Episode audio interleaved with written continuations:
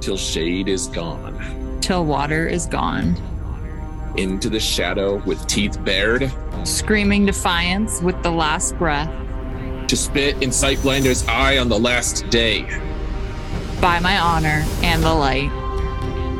My life will be a dagger for Sightblinder's heart. Until the last day. To, to Shayol Ghul itself. itself. This is A Dagger for Sightblinder, a podcast focused on all things Wheel of Time, with your hosts, Sarah Lucas and Adam Tricola.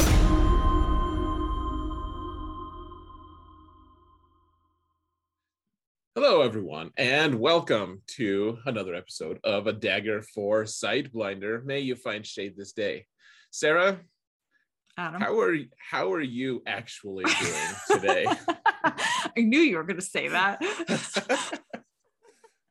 I'm actually quite good. How are you? Oh, I yeah, I'm I'm good too.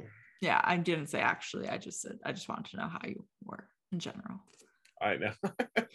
you wanted you wanted the the rote response. Yeah, the social contract. Yeah. That's good. Well, I'm I'm glad we could meet each other's expectations. Mm-hmm. For now. so so uh we're getting closer to the end of this book. I know. It's kind of exciting. I know. This is a totally new section for you, right? Like you haven't gone past this. Right. I believe um I stopped during chapter 31 last time. Yes, last time. So you're like, no, this time. Like no, I didn't. This time, I wouldn't prepare. I'm going in blind. No. Uh, last time I stopped during chapter 31. Um, okay. Yeah. So it's it's all new territory essentially. Almost all of this is new territory. It's exciting. Yeah. It's really good. So Get to meet the Aiel. I know. I was so excited. Good. So excited. So um yeah, I'm this is so this is the thing though is like now because it's all new i really really am going to have to like remember my uh viewpoints on things and all that because there's nothing really to refresh me. You know? Don't you normally just remember your viewpoints on things? I mean no. Okay so you're like me we're doomed. yeah, I just don't remember uh, anything. Yeah. So uh, going in blind sounds pretty normal to me. we're just gonna wing it. Uh yeah, no, so this will be I think this is gonna be interesting because now also everything going forward is going to be me just completely speculating. Good. So yeah. Me like too. It. You too. Okay. Only because I have a bad memory, though. uh, all right. So we're going to do chapters 30 to 39 today. We are. Right? Mm-hmm. Um, and there is a tiny bit of show news before we start because we didn't have any last week. So we can have a tiny bit this week. You're just doling it out. Like the teensiest amount. Yeah. It's a, it's a, sliver. Parcel by parcel. Okay. What what's the sliver? Uh so season two has officially finished filming. Everything is done. Um, it's wrapped. It's wrapped. Um, and season three is rumored. So Amazon hasn't actually confirmed this, but it's rumored that season three has already been signed again, or the show's been signed again for a third season. Um, and that filming would start this summer. Hmm. So basically, they have wrapped and will get like three months off. Yeah, they need to hurry the f up. Yeah, and then go film again. Still no uh, actual confirmed date for when season two will start, though. Sadly. Sadly. Yes, sad. Duh. Duh. sad we've been experimenting with the word "sag" lately, guys. we we have not been experimenting. no, you've been you've been part of the experiments. So no. we so it's we. you Disapprovingly. You, know, you, shouldn't you, shouldn't have played your hand so extremely by rejecting because because I hate "sag," uh-huh. but the your hatred of it Uh-huh. so so eclipses mine that I find it actually palatable to use it if I know it's gonna bug you. So like you like you did this to us. Can't blame me. yeah. it's miserable for both of us. I'm Oh, like, I hate myself for saying this, but your reaction is so good every time. oh man. Uh, I just need to I just need to not play not show my hand ever again. Just be a stone wall of nothingness. You'd be pretty bad at that. Rude. But what's fun about being a stone wall of nothingness? Someone's like, "What? So what are you supposed to be like a stone wall of nothingness?" They're like, "Oh, I want to hang out with you." You ever see those like um guards outside of the palace in London with like the hats and everything? And they just stand there and, Yeah, and yeah. you like go and you know you, you do all those weird faces to them and try and make them laugh and they just stand there and they have no emotional reaction whatsoever. And they're just a stone wall of sadness. Of nothingness. They- I could not do that job. Anyway, So you, you like that's something you're like. I aspire to be that. I just said I couldn't do it. Yeah. So let's talk about the book. okay. Gosh. All right. Waste my freaking time here. Uh, all right. So getting into the book. Okay. So blanket spoiler warning. Spoil it. Spoiler warning. Spoiler warning. for chapters 30 to 39 of the Dragon Reborn. But realistically, anything before that, including the first two books and including the entire first season of Wheel of Time. Hmm. Very Right. good. Cool. Dra- for a second, I thought you said the dragon reformed. I was like, like he's reforming himself. Yeah. Spoil it warning. It's like spoil it warning. my It almost sounds like I'm saying spoil it. So I feel like I can get away Yeah. with it. Okay. Anyway, so chapter 30. gosh. So this is what it's like to interact with a stone wall of nothingness. oh man. Okay, okay. So chapter 30, the first toss. Um, so this basically picks up where we left off. We're back with we're with Mat. Um and yeah, he's pretty much just trying to eat as much as possible and gain as much energy as possible before he tries to leave Tar Valon. Um, and he's also like stowing away food. So he's packing like cheese and bread that he can take with him. Um, and Anaiya actually notices that he's been requesting more food than he actually needs because she notices that he's recovering and like getting stronger and all this kind of stuff and doing well. But like he doesn't need this much food because he's not weak anymore. Um, anyway, so he packs up all of his stuff. He makes sure he has the uh the letter from Elayne from her mother, and he makes sure he has the letter for uh that that they gave him. That's the Amyrlin's note so that he can kind of do what he wants and be able to leave. That's the big thing. Um, and his plan is that he's going to head towards Tear and then he's going to, on the way, deliver this note to Queen Morgase. Um, and he realizes when he's leaving that he doesn't have any money. Obviously, well, I mean, he's realized this before. Um, and he decides, and I noticed this, and I was wondering this, so I'm going to ask you this. So he decides that he's going to play, like he's going to win dice and play dice to Mhm. to make some money. Um, and he ends up winning every single toss, like that Yeah. that happens. So would that be a ta'veren thing? Like it's just like one of those things that just happens to work out that way because of like you just would cast that off as a ta'veren explanation. Uh, so you you might. Here's uh, there's a little bit of gray area, at least as far as I understand it. So first off, Okay. you're not always you're not ta'veren for life necessarily.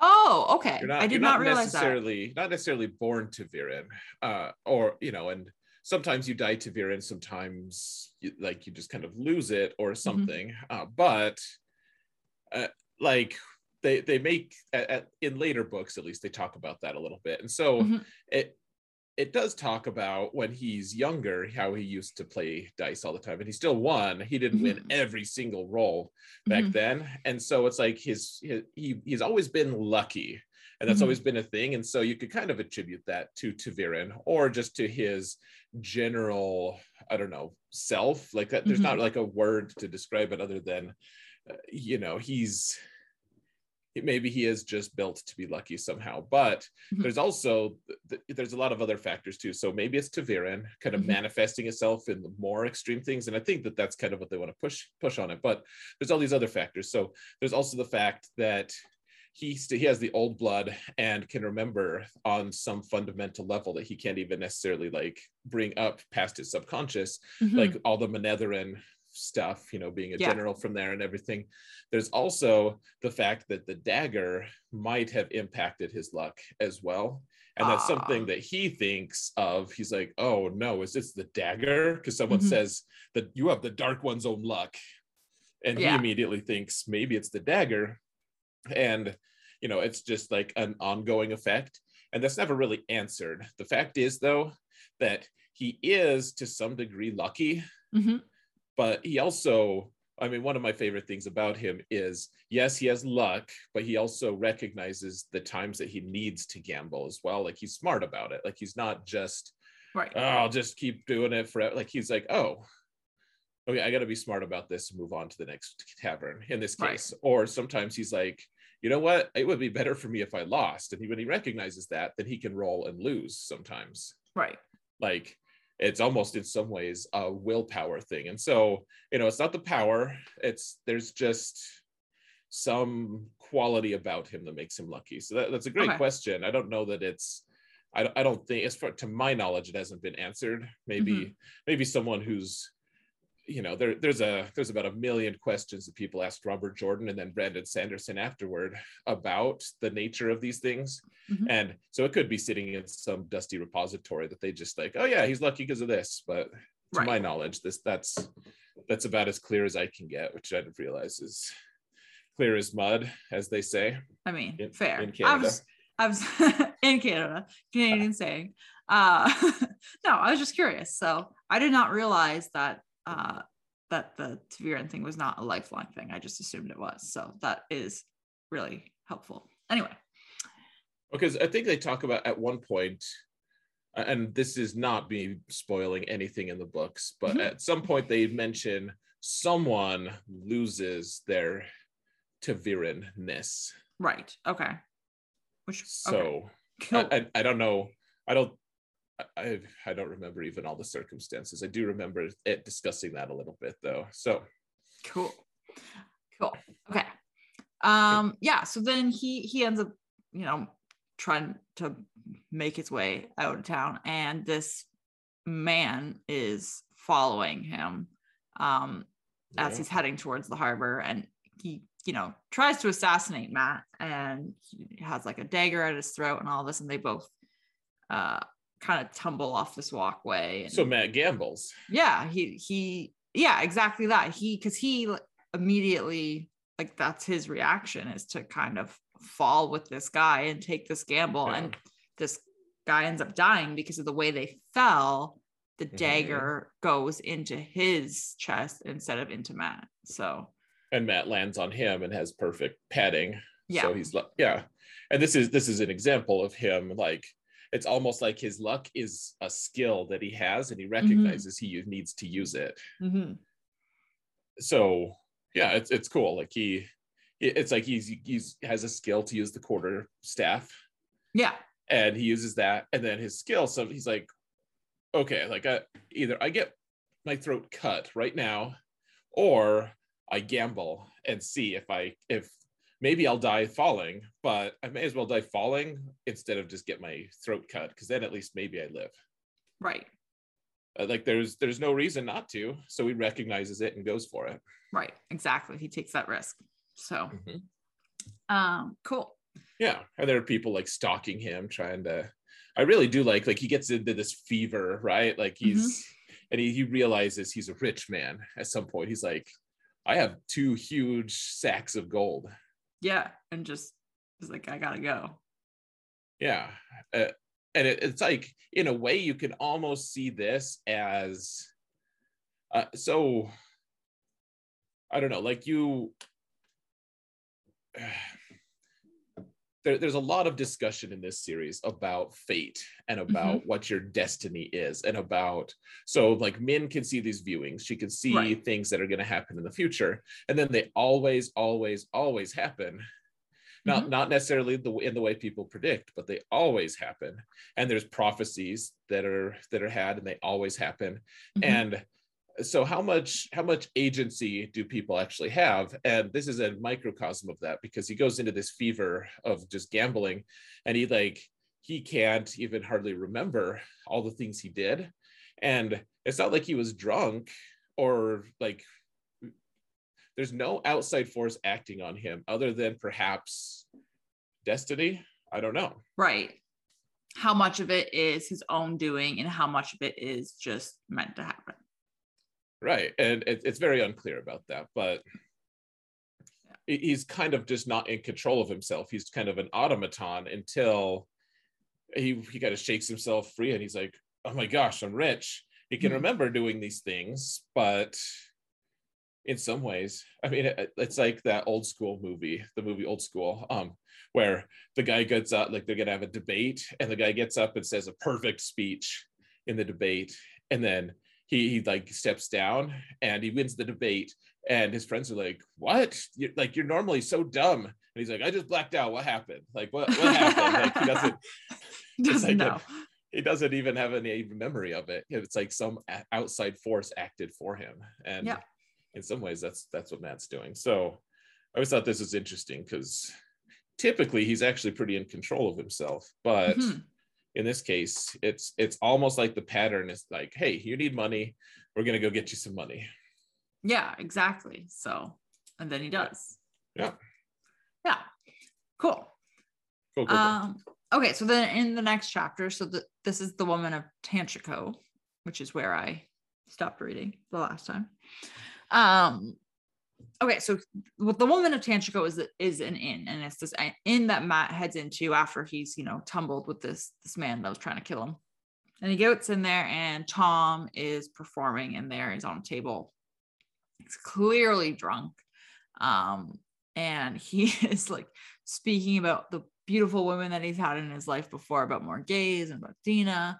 And then he starts talking to, sits with Mat and he starts talking to him about Rand and Moiraine. And, you know, he's he clearly has some like disdain or dislike towards Moiraine and the fact that she's an Aes Sedai, um, which is fair once you you remember his his history here.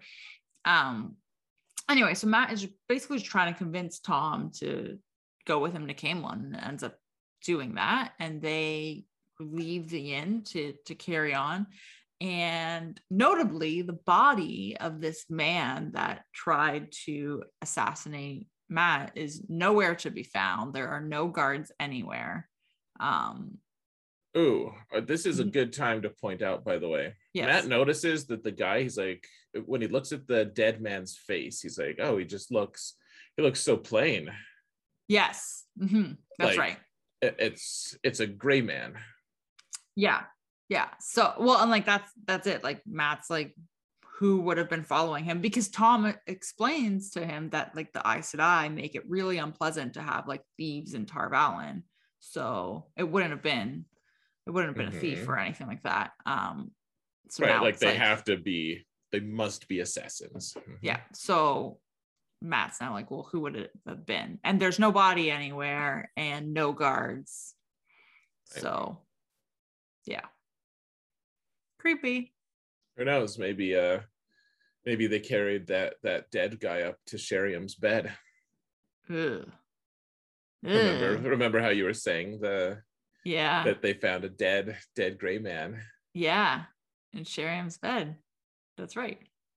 I, I, for the record, I don't know that that's what happened. I'm not even speculating that that's what happened. I just right.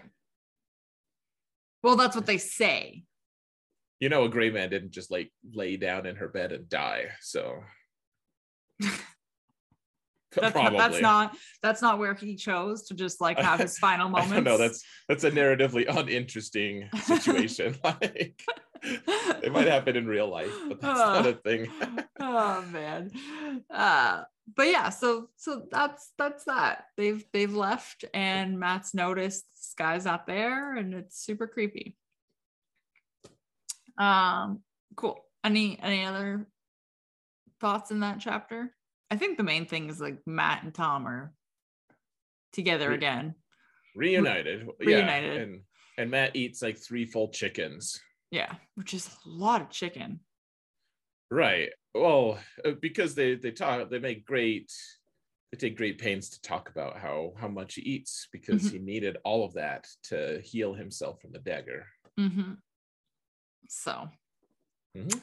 um, okay, so then the next chapter, the first shift. So basically, Mat, when when he's realized that like this body is nowhere to be found in the next in the last Yeah. chapter, um, and is all like, well, who would have been found? I think it wasn't at the end of that chapter, or the beginning of this one. He's basically made the decision like "Mm, we're leaving first ship, like we're we're getting out of here, like this is Immediately. Yep. sketch.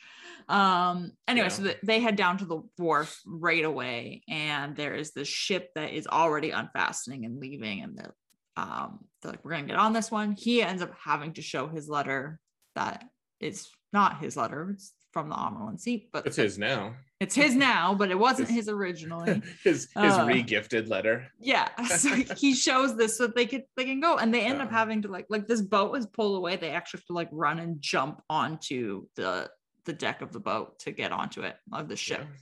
hmm Um and the captain kind of like makes these remarks to like have a couple of his crew members come up and throw them back into the harbor and not let them on the boat. Um Mhm. so Mat ends up showing him the letter as well from the Amyrlin seat to be like, hey, like let us let us have passage here and and you know we can pay you gold if you can take us safely to Aringill. Um and the and this cap I thought this was so funny that he's like, Yeah, I'll give you however many meals a day and you can have my own cabin um if you give me Yeah. five gold coins, like just an obscene Five amount of money Yeah. 5 Mhm. each and Mat just starts counting it like he's like okay yeah no problem just starts Yeah. counting these gold coins Yeah. like no big deal uh it's great I know. Well, it's like it's things like that that make you like Mat because he's like, you think you're better than me, but screw you, man. Like here's Yeah. here's He's my like- gold. Like yeah he's like it. all right fine here you I'm go call you call you on it. sir." Totally. Like, that's exactly what it is um anyway so he does he, they they find their cabin whatever and he fills Thom in on everything that's been going on and Thom doesn't believe him and this whole thing and long story short um they Mat can't sleep that night he hears footsteps outside and these two men end up coming into the cabin um and Mat fights them he kills them with his quarterstaff and then he goes outside and he kills another man that's up at the tiller and uh, Thom ends up coming out and he throws a knife at another man, killing him. Um, of of a man that like Mat missed, uh, and then the captain is all furious and comes aboard and, and Thom explains like, hey, like we just saved your ship from from River brigands like you should probably reconsider how much we've paid you and that was when, like when this first happened when these men were coming in i it took me a while not a while but until this moment to fully understand what was happening because at first I thought the captain was like sending his crew members to go kill Mat and Oh, Thom. okay.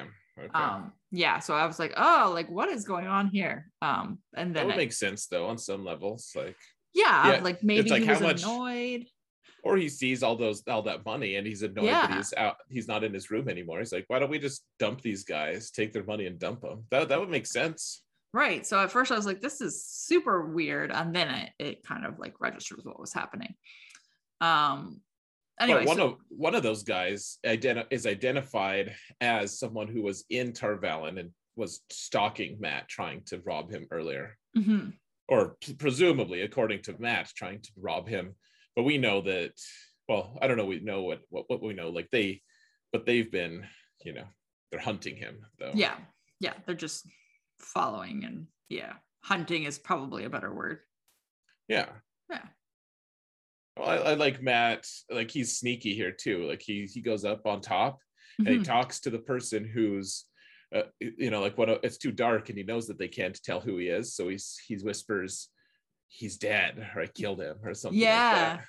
Yeah, And just to make it seem like it's the other guys. yeah and then the guy's like oh good i hope you I hope he squealed it, it's something really unpleasant Yeah. It's and Ugh. and Mat's like all right i'll kill you too no worries and move on. Move along. Oh Okay. man. Um, yeah. So then at the end of this chapter, though, we switch to Rand, um, which like is it's it's weird. This whole chunk of chapters, I forgot that Rand was a point of view character because there's just so much going on with the other characters, and Rand is just hanging out playing a flute at weddings and wondering about his dreams and why people keep coming to kill him in his dreams. And so i love that you said wondering about his dreams. He's also wan- wandering about his dreams.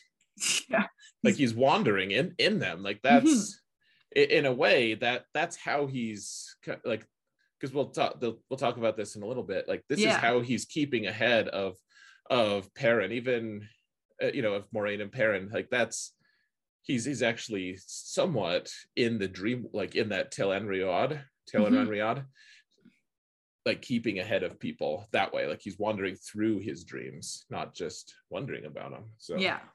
anyways sorry But he is. You're right. And it's just it's just funny because he's, you know, doing Rand things and I feel like everyone else is having all the action. yeah So, getting all the action. yeah. Um I thought this was interesting though. He does recognize the fact and, and wonder about the realization that he feels more concern about Min and Elayne over Nynaeve and Egwene, which is Hmm. humorous to me because he's known Min and Elayne for a hot minute and Egwene and Nynaeve have known him, you know, presumably their entire lives. So it's just fun. Yeah, it is fun. Yeah. Is this the end of the chapter that I was telling you you can't read? That like I I had looked something up. No, it was chapter 36. And that reminds me that I haven't looked at it yet because I just ignored it entirely. So I haven't actually even looked at it. Can I look at it? You can. I can wait till we get to chat. I remember you saying it was chapter 36. I had to get past. Yeah. So, Well, so yeah, let's we could talk about it when we get to 36. Okay. okay. Cool. So the next one is within the weave. Um, yeah, and this is exactly kind of like what you were just saying. Perrin and, and Loial Moiraine, they can't catch up to Rand. They just keep trying to catch up to him. um, and Mhm. he's been ahead of them and they're going through all of these towns and they're seeing that rand has obviously been there he's leaving like a trail of events in his wake sort of thing and they find his horse on the side of the road dead which is sad Oh, his horse. yeah horse. Yes. His horse. His animal. Okay. uh so uh they do enter though this town and Remen and Perrin can smell that something is bad, but he can't put like he can't figure out what it is. Um so yeah, anyway, they make their way through the town. They see this Aielman hanging in a cage in the town square. And Perrin remembers Min having that viewing, like you said, where they come true, where there would be an Aielman in a cage for Perrin. Mhm. And that would be like a turning point for him or a pivotal moment in his life. Um, and they end up going to this inn in the town and and there's a a lord there who's talking about how he caught this Aielman and you know he mentions that there were white cloaks which makes Perrin a little paranoid because of past history. Um and he ends up locking eyes with this girl across the inn just kind of keeps catching her eye and she's got short dark hair and a abnormally large nose. So yeah. yeah just as yeah so that that's that they're in town they're trying to find rand i guess Well, they've they've yeah. There's the hunters are talking about how they've they killed a bunch of Aiel savages. mm-hmm. Mm-hmm. It's all And- lovely. Well, so the thing that I really enjoy in this, Mhm. and you you'd have to have read it already to actually enjoy it, but uh, you just have to think how internally Lan is just rolling his eyes the hardest he's ever rolled them. to hear these guys saying there's 20, they, you know, there's there's like 10 men and they Mhm. fought 20 Aiel and they killed all of them except for one they took prisoner right. or whatever and and you know as we'll find out like that that is just categorically false in so many different there's so many different reasons. And but but Perrin doesn't know. He's like oh okay that's that's okay i guess they're they're good at fighting. Like he just kind of believes them. And Lan doesn't say anything but like clearly they're full of crap. Because i mean uh, well i mean from Lan's perspective he's just like okay like go drink another one buddy. Right. He's like, nice try. yeah. Uh, so just imagining how uh, the disdain that Lan must feel for these people is just kind of amusing on Mhm. uh, like a macro level so That's a really good point because I didn't or micro level real I didn't really think about it from that point of view because like this whole you're basically a Perrin's point of view this whole time. So you're just Mhm. kind of seeing what's happening in his mind. Um I didn't Right. even think about how Lan would be like, oh, you guys are a bunch of morons. So uh, this isn't spoiler uh, in in the book a new spring so it's the Mhm. prequel book about how he helen and Moiraine end up together Mhm. uh at the it's the it starts at the very end of the Aiel war Okay. Okay. so he's leading men against Aiel and he's fighting them Ooh. Okay. Uh, So, so- he's really like got a good mindset here then. yeah and he's got a repute like the Aiel like at, one point they're gonna fight and then the Aiel like back away for a reason I, I won't get it all into it but they also like salute him out of just respect because Mhm. they they have a name for him even like he fought them so well that they Mhm. respect him to the point that he has his own name among those the Aiel like Oh. you know it, it's really cool and Mhm. you know it, it we'll see that eventually but like if anyone knows how to fight Aiel and what they're capable of Mhm. it- it's like Lan. There's no greater expert instead unless you're an Aiel, you know. Right. So if any wetlander can tell, it's going to be him. Mhm. And I don't know. It's just so it's fun fun to think about these sorts of things, I guess, from from like a reread perspective. Right. Totally. Um, okay, so then the next chapter, a different dance. So we're still with the group with Perrin and them. Um, and he, Perrin's kind of like having this realization this girl's like locked eyes with him, and he's wondering if she knows what his yellow eyes mean, which is Right. humorous to me. Um, because I, I found it a little bit humorous because it it it just highlights this like self-conscious side of Perrin that is I feel like we don't see it, it very often, so it's intriguing. Um, but anyway, so that they they end up making this fuss to the innkeeper to like be shown to their rooms and all that, and you know he's all excited because Loial's there and there's an Ogier and there's an Ogier bed upstairs. He can get his own bed and like this whole thing, which is hilarious. Um, but he does mention to them that someone is proclaiming that there is a dragon or proclaiming the dragon in Gildin and Gil Gildon. Gildon. Gildon. Gildoff. And Sorry, I've been watching Cobra Kai too much. oh man. but uh but he does say this and then you know Lan and Perrin kind of deduce that it's it's Masema is this this dragon that's being proclaimed um and eventually Perrin makes his way outside just to kind of like get away from it all and he ends up lowering this cage and lets this Aielman out which is fun pivotal moment for him yeah but I, I, thought this this level so I, I won't i'll be the first person to admit there's there's not a ton of like realism in this. It's that's Mhm. not the kind of novel it is. Right. one person like there there's there's this really funny scene at some point in one of the books where where a person says like only in a story could a man could one man face 10 and live to tell the story. And then he and then he goes and does that exact thing like he goes and kills all 10 and it's Mm-hmm. like it- it's just fun it's like the author thumbing his nose at himself Yeah. like he's just like yeah yeah mhm. only in a story lucky Mhm. you're in a story bud no, but like But- that's that's that's like this. Like no one would go over and let this guy out. Well, so he lets him out. I, I think this is part of the destiny thing too, because he's he he thinks something. He says, "I have to do something, don't I?"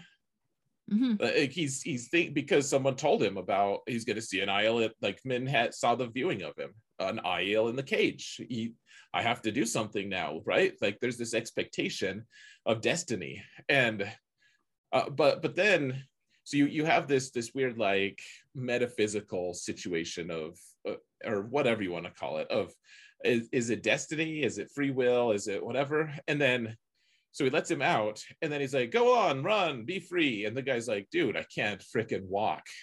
And, and, like there's there's like this level of realism that they bring into it of it, like I, I can't i've been in this cage for forever and I, I can't move my legs. Like i have to get feeling back in my legs. Yeah, which is awful.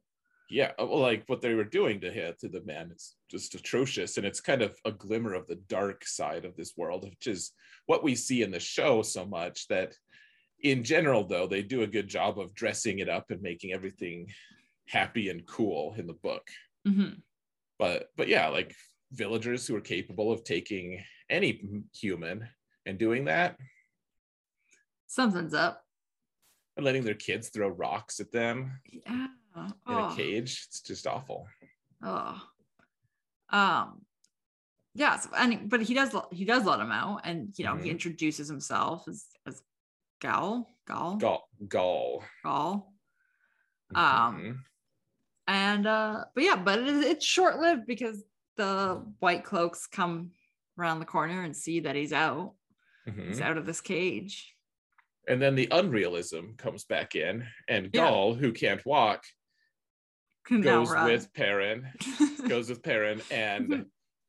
just butchers the Yeah, they- the two of them just go and and Mhm. kill them and yeah, however many there are. Um, and then Perrin just like goes on back to the inn. He sees the girl again. He bumps into Lan, and Lan's like, "Oh, like are all those dead white cloaks you're doing? Like, what's uh, Yeah. what's going on?" Um, and then you know they they realize they Lan realizes they got to get out of there and tells tells them that you know we're gonna go to the harbor. So, um, yeah. So the next chapter is the Falcon, which I right away when when I saw this chapter title when I heard heard it narrated, I was like, okay, so we had like the the Aielman in the cage, and now we've got the Falcon as a title. So Yeah. it- it's coming. Um. Anyway, so Perrin tells Loial that they're leaving, and Lan tells Moiraine they're leaving, and they all go down. They get horses out of the stables, and they all head down to the docks. And Um, Loial's all pissed off because he can't sleep on his sungwood bed. Poor Right. guy. well, I mean, would you not be like? I feel like I would if if I was going somewhere where people were kind of like fearful of me, for lack of a better term, and you know, you are always kind of the odd man out, and then there's clearly somebody you've gone somewhere, and now this guy is so excited that you're there, and they have stuff for you. You'd, Mhm. you'd be excited and then annoyed that you don't get to utilize it. I think. No, I I totally get it. I get it. I feel bad for him, really. And at the same at the same time, it's almost just funny. It is. It's sad. It's, It's, it's, like, funny sad. Oh, Loial. Will you ever have anything good in life? Poor Loial. Mm. Oh, poor Loial. Um, but yeah, so they get on this boat and they are uh, about to, to leave when this girl jumps aboard and she's like, Yeah, I'll go as far as him as he's going and points to Perrin, and you realize it's like it's the same girl um Yeah. from the inn, and you're like, man, girl's bold. Uh, but Her she nose does her nose is bald. Her nose they- is bald. They describe her nose as bald. so uh, but she she explains though, and this is this is great because this whole time, you know, Perrin and Moiraine, or not Perrin and Moiraine, but Moiraine and Lan have kind of been hiding who they truly are. Um, and she, she's Oh. like, yeah, I've Man, we totally skipped over something. Oh that's that's somewhat hilarious. It's Perrin being so disturbed and like so so like he's been thinking about so many different things that he's so dis- he's so distracted. He just walks in on oh Moiraine, yeah and she's like, we don't know exactly what he sees, but he it kind of it's like he almost walks in on her topless, maybe, Mhm. or at least in a situation that he wouldn't find nor like socially normal or acceptable to, I think- to you know. was she like getting out of the bath or something maybe Well, she had her like robe can't remember. loose or something like that. yeah And, and then he asks, like he asks all these. He's like, "Well, I'm not gonna go anywhere anyways." Like, i'll just ask these questions but then at some point, she he's like, "What about that girl?" He's been, she was been staring at me in the common room, and she's Mm. like, "Dude, you're you're like attractive. Mhm. like, you you have to realize you're a tra- you're an attractive young man. Of course, she's gonna be checking you out." yeah I, I just just a really funny conversation, and I, I thought it was worth rewinding for just a minute. Yeah it is no you're you're right i completely forgot about that which is hilarious because Perrin's so awkward yeah he's like oh my gosh. Uh, but he keeps like thinking about her kind of more as a woman for a little Mhm. bit. He's like oh man she is she is a trap but no she's like, like he's just so doesn't know how to process any of it. And frankly i don't know if i could do any better. It's just it it's just funny. He's it's one of the it's a relatable moment i guess. He's just so uh what's the like a deer in headlights. Yeah. Yeah yeah. Um funny. Okay so It is, it back, is. back to the boat. Okay so the boat. So she's she gets on there and, and she you know she says like she's figured out the others. Like she knows Moiraine's an Aes Sedai and Lan's obviously the warder and obviously Loial's an Mhm. Ogier um but she can't figure out Perrin and it like she's she's got to figure Perrin out because it, it's it's bugging her um and she's like she says like she's a hunter and she is wanting to find the horn of Valere and she thinks they can help her find it and you know Hmm. Perrin's like well it's probably already been found because it has um yep he totally knows yeah so but she, she introduces herself and says her name is mandarb which makes Perrin laugh because that's Lan's horse's name but then she says like what her real name is and that she which Mhm. is Zarine and she hates hates it so she just Mhm. arbitrarily decides to call herself um fail file Fail. They Fail. pronounce it Fail. I can Mhm. never. Which means falcon. Yeah. And like And this like, is "Bah." yeah, and Perrin's like almost falls over when he's walking when he remembers this because that's the thing. Like Min's viewing was she said it was a female falcon. Mhm. So anyway, Oh, the- so so this is ta'veren at play. You can you can kind of point at it. It's a ta'veren Okay. moment because well, so so you have to think how long did it take her to get? I guess she's not that far from Illian right now, but she's clearly been out and adventuring for a while, and she's decided to call herself Mandarb. Mhm. and just uh, like he's like, oh, well, that horse is named Mandarb. And honestly, if if someone was, if I'm like, hey, my name's Adam, and someone's like, oh, that horse is named Adam, Mhm. I wouldn't be like, well, crap, I have to change my name. right. Like that's just not gonna happen. Like that, that's a pretty dumb name for a horse, anyways. So, uh, but but she she's she just capitulates and she she seems like this really strong-willed individual but she just immediately she's like oh huh okay so here's my real name oh okay i'll just rename myself to this yeah. B- based off of a random interaction with a stranger it's not even someone whose opinion she necessarily values it's just the stranger who happens to be ta'veren Right. And now so and she yeah. just happens to pick the name of of that would coincide with this viewing. yeah. Yeah. Yeah. it's fun So much fun. the Okay.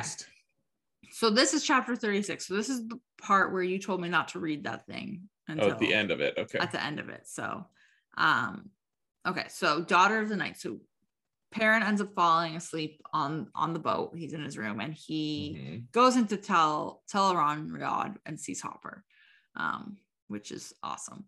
But Hopper takes him to this gathering of dark friends. They've been called there by by Ishamael, and he is mad because they haven't completed their tasks. Mat didn't die in Tar Valon, so Mhm. you know he didn't get assassinated um and and, and afterwards him and Lanfear show up or Lanfear shows up and they begin talking and he questions her loyalty um which i mean i remember listening to this and also questioning her loyalty because it, she comes across as very self-serving here like she only cares about what Mhm. she wants and um, yeah. uh, which is interesting that he then questions her loyalty and she kind of has to like uh uh what's the word i'm looking for like Just to reaffirm her loyalty. Yeah. that's the Yeah. word thank you um yeah and just you know reassure him that there, there's no need to be Right. doubtful or whatever anyway and but then Perrin ends up recognizing her as as the woman who was in his dreams earlier on beforehand Yeah. which is great. Um, and then he ends up stumbling into Rand. So this is exactly what you were saying, where like Rand is wandering around in here, and Perrin's doing the same thing, and Rand, wandering around. yeah. but Rand tries to attack him because he thinks the Dark One is still trying to get to him through his dreams. So he Yeah. thinks like Perrin's not actually Perrin, um, which ends up waking Perrin up um, because he ends up getting like, I think it's burnt with fire or something. Okay. But anyway, it doesn't matter. So he tells Moiraine about this dream when he wakes up. Um, and she doesn't give him any information as per usual. Um, but she does think, you know, she does let him know she thinks some of the Forsaken have escaped from Shayol Ghul. Um, and then we go to Rand's point of view again. And he realizes that he is actually in his dream and it was Perrin and not, you know, the Dark One. Um, and Right. he needs to be more careful when he's dreaming. Um, but there, th- this group ends up approaching his campsite, um, and he just kills them. And Yeah, they're like, I I hope it's okay if I if we stay with you. yeah, and he's like, no, Oh, he says, yeah, that's fine. And then with, with his with his mouth, he says that's Mm. fine. And then with his sword, he says, nah. yeah, just kills them, and Yeah. also like configures their bodies to be like in a kneeling position. Um, Yeah. which I thought was an interesting. I don't know why, but I just thought it was interesting that that was I don't know if it's important to know, but he does this, and he takes their one of their horses and rides off into Tear. Um, but we we learned that one of the men had a, you know, bland looking face and was clearly a gray man. Yeah. Yeah. So so can, I, I, can, can I look at this thing now? Yeah so this this is the sort of thing i was telling you about earlier of like people ask robert jordan or brandon sanderson these questions and sometimes they answer them really specifically and in really great detail and Mhm. sometimes they're a little more vague and this is one that's a little more vague but uh, so it's like because there's no there's never any time that you know for sure if these guys are actually dark friends or if Rand just Mhm. like randomly slaughtered 10 people Right. 10, 10 innocent people. Um, so I looked it up and someone did had asked Robert Jordan this question. You know, so were they really all dark friends? Was that 11th man really a gray man or did Rand just count wrong? And Robert Jordan's answer is he said that it's not supposed to be clear to the reader exactly what's going on. What is supposed to be clear is that there was definitely a gray man in the party, but whether or not Rand knew that before he lopped off their heads, we're not supposed to know. It's not, or it's supposed to be unclear whether Rand is just very observant or whether he's on the brink of madness. Which is fair. Right. Right. Well, uh, th- this is another point of of destiny.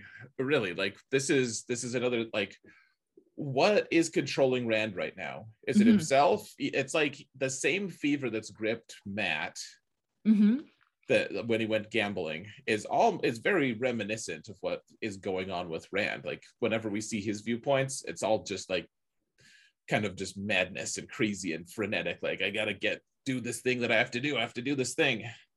hmm I, I guess I'll kill 10 people and move on.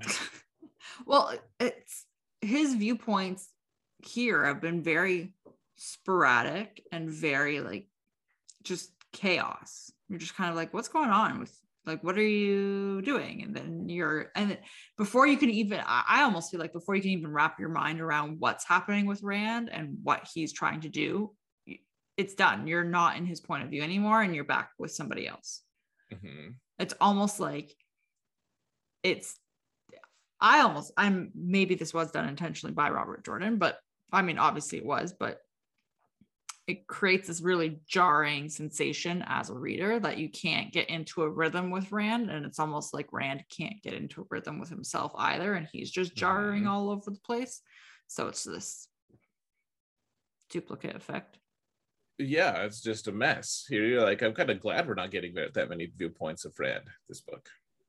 right Yeah, and Rand is like, I don't know. I, I thought Egwene was in my dreams. I don't know. Did I attack her? I don't guess like I don't care. Let's just move on. right and then you're you're gone to somebody else mm-hmm. Yep.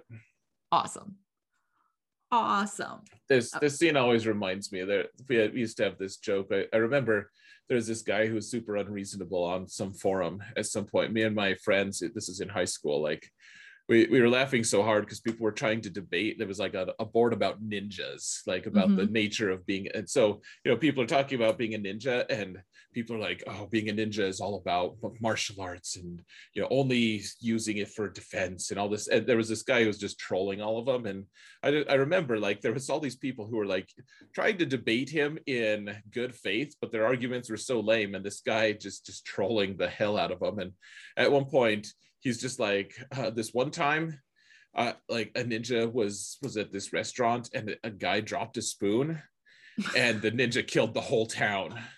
And like and my friends like just we couldn't stop laughing about that one like entry Oh. in, in that on the because it's just this troll and it was early on so people like didn't weren't as quick to recognize that what he was doing. Right. And yeah and, and this just reminded me that scene with rand like one time like they asked to at borrow to like stay in the same campsite so he killed the whole group.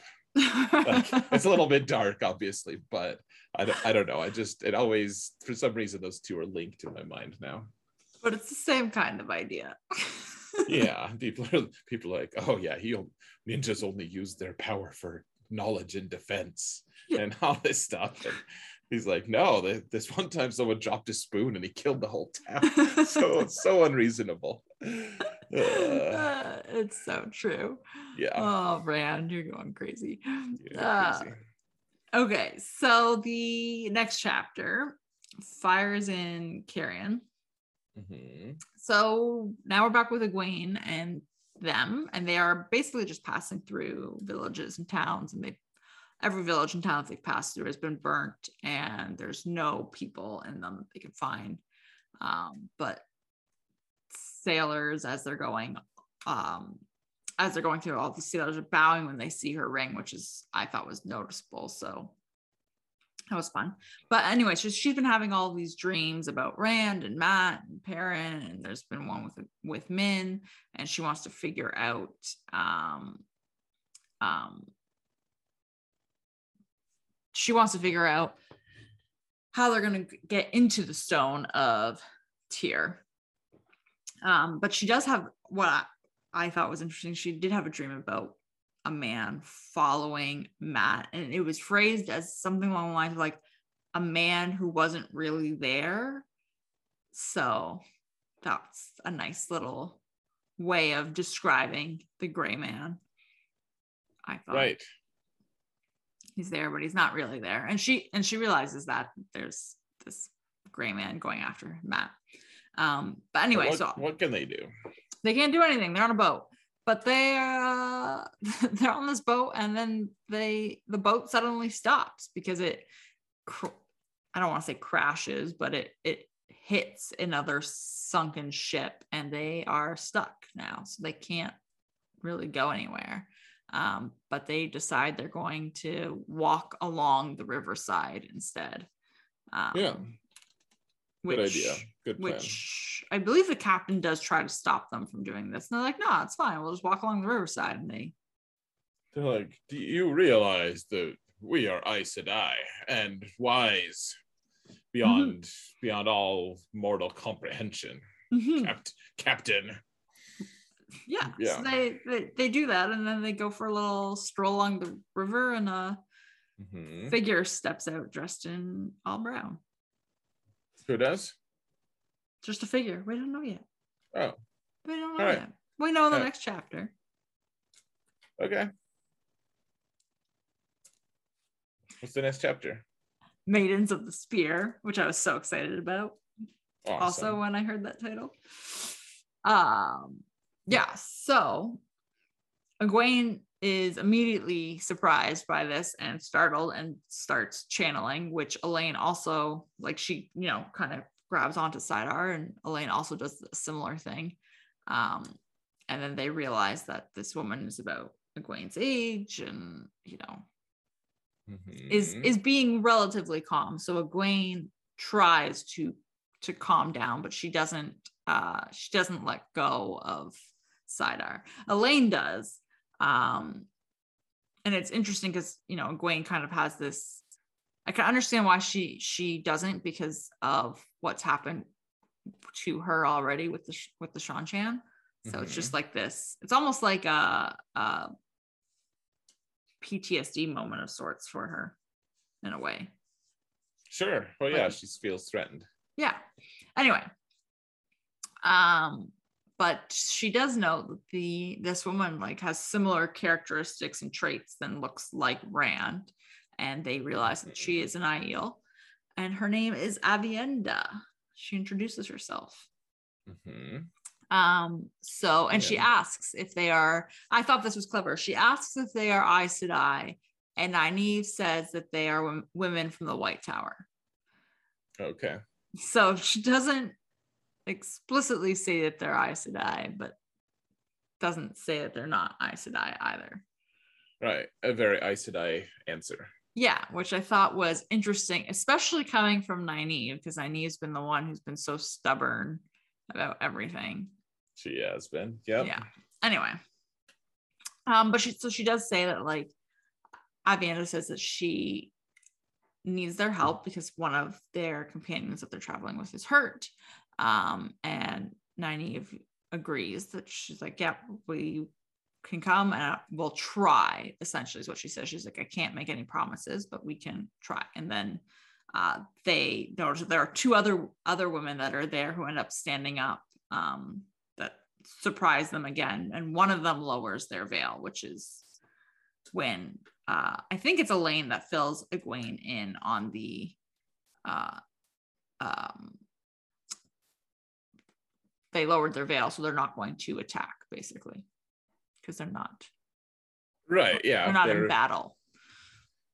Yeah. So the I mean, the, and we saw it previously with Mhm. with Perrin and Gaul. Like when Mhm. Gaul, when they went into fighting, when went to fight, Gaul strapped his his veil up before he went to fight the White Cloaks, Right. which can be easily lost in the you know with, with all the madness that's going on. But it's yeah, that's that's part of their custom. If Mhm. they're if they're gonna fight, they have to wear a veil. Right. Um, so Egwene is obviously worrying though. She's still clearly very concerned that these these women are going to kill them, especially if Nynaeve can't heal their friend.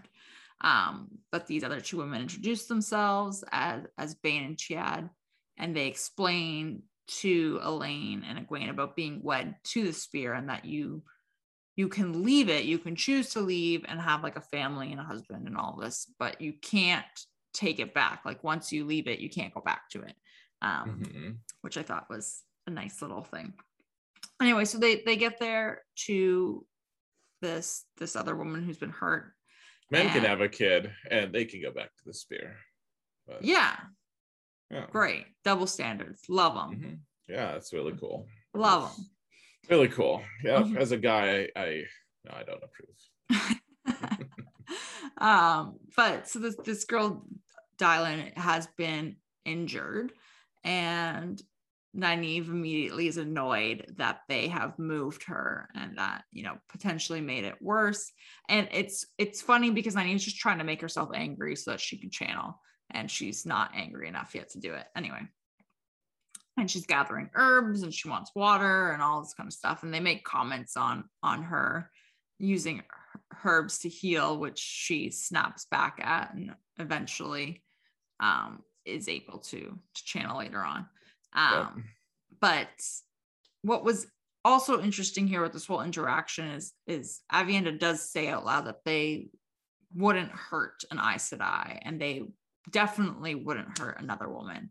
And Elayne ends up kind of regurgitating things aloud that she already knows and she's saying them for Egwene to hear. And she's you know she's saying them like right you wouldn't hurt us unless we hurt you first unless we did something first. Then you wouldn't do that. Um and she's basically just trying to get Egwene to let go of saidar so that she doesn't lose control and mm-hmm. do something silly. Um but anyway, so this while all this is happening, Nynaeve is able to make herself angry enough that she can channel and heal uh heal um this, this girl Dailin. And you know, she just kind of is like, all right, um, change her wound and finish or uh finish, you know, bathing her and we can redress her wound and make sure she's dressed. And when she wakes up, she's gonna be really hungry. So we gotta feed her. Yep. So Yep, they learn a bunch about Aiel. Yep, tons. This was this was like a lengthy, tons of info, and it was great. Yeah, yeah, it's fun. It's all it's all good. Um, okay, so then chapter 39, the last one, threads in the pattern. Um, so Nynaeve is, you know, she wants to to keep going. She wants to know if there's a ship nearby in Jurene that they can get on. And Egwene and Elayne are also talking about. They keep saying he, he, who comes with the dawn, and if they know who that is, and they've kind of decided that like mm-hmm. it's it's Rand most likely, and you know he does look like an Aiel, and Egwene even recognizes the fact that you know he he was raised by by Tam and his wife, and that wasn't it's very obvious that it wasn't their son. Um, anyway, but then something ends up hitting her and she's knocked unconscious and wakes up and they're in mm-hmm. this like hut they've been taken to by men. Um, and they've taken off their rings. So they obviously know if they're Aes Sedai. Um, and Elayne is really hurt. So that Nynaeve does have to channel to heal her. And she's able to because she's angry enough to do this. Um, but there are Myrddraal in the other room, and they uh, can see this the the ring that Nynaeve wears that Lan gave her, um, and they know that these are the ones that they have been hunting for. Basically, same idea as like people hunting for Mat and whatever they're hunting for the girls too. Mm-hmm. Um, but then Aviendha and the other Aiel show up and they kind of yeah. bust in there and there's not even them bust out of the room there's this whole fight and they're attacking the Myrddraal um, which Dailin is killed by one of the Myrddraal so hmm. Nynaeve kind of wasted her efforts in healing her there which is unfortunate um, but yeah and you know Aviendha explains that she she pretty much just followed them in order to to find where they were but they end up leaving after this and they go to Jurene. Yeah. So this is just another interesting little somebody tries to to snag them and foiled again. So yeah, like what it just it just makes me laugh. Like you, you have to think the Amyrlin, if she knows knows about these interactions, is just mm-hmm. cringing. Mm-hmm. She's like, okay, first you just stumble into a bunch of Aiel, mm-hmm. and they happen to be okay with that, and then you just get slinged from a distance right. by a bunch of non-power wielding dudes. Mm-hmm. And like you, you get saved by the Aiel. You get you get lucky, basically. But right. I do like the the idea. Like they they showed two scenes in a row, kind of of of the Aiel at you know, in a fight, and they're like, "Yeah, we're not even gonna back down from the Myrddraal. Like, we're just gonna kill them." And they're like, "Yeah, the those three Myrddraal might have killed one or two, or like two or three of us, and that would have been cool. Like, we don't want to." Right. We didn't. We didn't want that. You know, we're glad that the that they used the power on them, but uh, like it, I really liked how also like when Perrin was talking to Gaul, he's like. Mhm. They didn't attack 20 Aiel, did they? Like you didn't have 20 guys. And and Gaul's like, is that what they said? No, it was like just me and my buddy, and like, yeah. uh, you know, and we we killed like the whole group except for except for like the couple who's who captured me because we were caught unawares. Right. Like they were the ones who kind of got ambushed a little bit, and yet the Aiel, like that's how good they are at Mhm. fighting. Like they'll, you know, Myrddraal are supposed to be this really scary. uh, Crazy, to, hard to beat foe, and the the Aiel are just like, you know what, we're just gonna kill you anyways. Right. So no worries. And then we'll go have a nap or whatever. Yeah. Yeah. Yeah. So that is that's the that's the 10 chapters. All right. So Yeah. 10 more chapters next week. Yeah. So next week we'll do 40 to 49. All right. Another 10. All right.